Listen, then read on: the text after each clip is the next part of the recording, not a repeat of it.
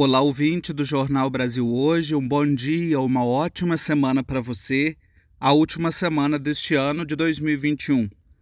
Fim de ano é um tempo oportuno para retrospectivas, avaliações.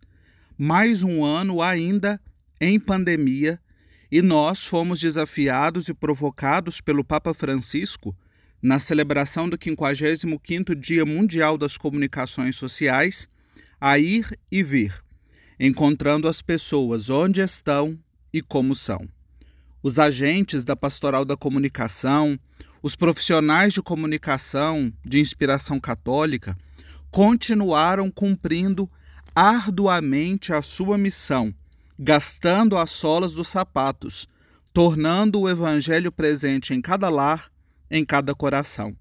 Aproveito aqui este espaço para agradecer de coração por esta missão, por este discipulado, por esta entrega. Voltando o olhar para a comunicação social em geral, segundo a ONG Repórter Sem Fronteiras, somente nos seis primeiros meses deste ano, o número de ataques do presidente da República, Jair Bolsonaro, contra a imprensa aumentou 74% em relação ao segundo semestre do ano passado.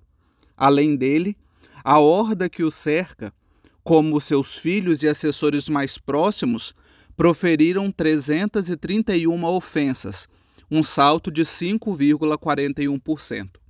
Além do ataque à imprensa livre, tivemos mentiras que levaram à morte, muitas mortes. Depois de termos passado a triste marca dos 600 mil mortos, 600 mil vidas perdidas, e termos um processo de vacinação aquém do esperado, uma das grandes razões foi o elevado número de notícias falsas.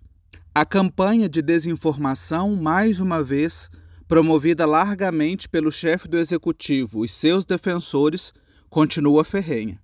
E, infelizmente, as perspectivas não são as melhores se considerarmos que 2022 é ano eleitoral e esta será uma ferramenta usada por aqueles que desejarão arduamente alcançar seus postos ou permanecer neles.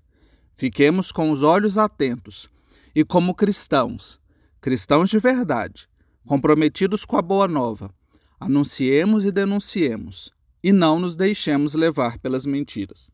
O meu desejo para o próximo ano é que nós tenhamos a primazia da verdade para erradicar não somente a pandemia, mas todas as outras pandemias, a desigualdade, as incertezas e os desafios do dia a dia. Só não podemos perder a esperança. Esperançar. Um feliz ano novo para você e para os seus. E obrigado pela companhia durante este ano de 2021.